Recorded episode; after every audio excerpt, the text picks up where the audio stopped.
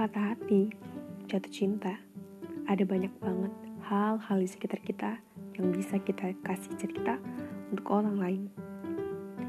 Well, di Nom Nom Bikin Podcast, gue bakal nyeritain segala kisah. Baik itu kisah gue, kisah orang-orang di sekitar gue, atau bahkan kisah para pendengar. Yang pasti,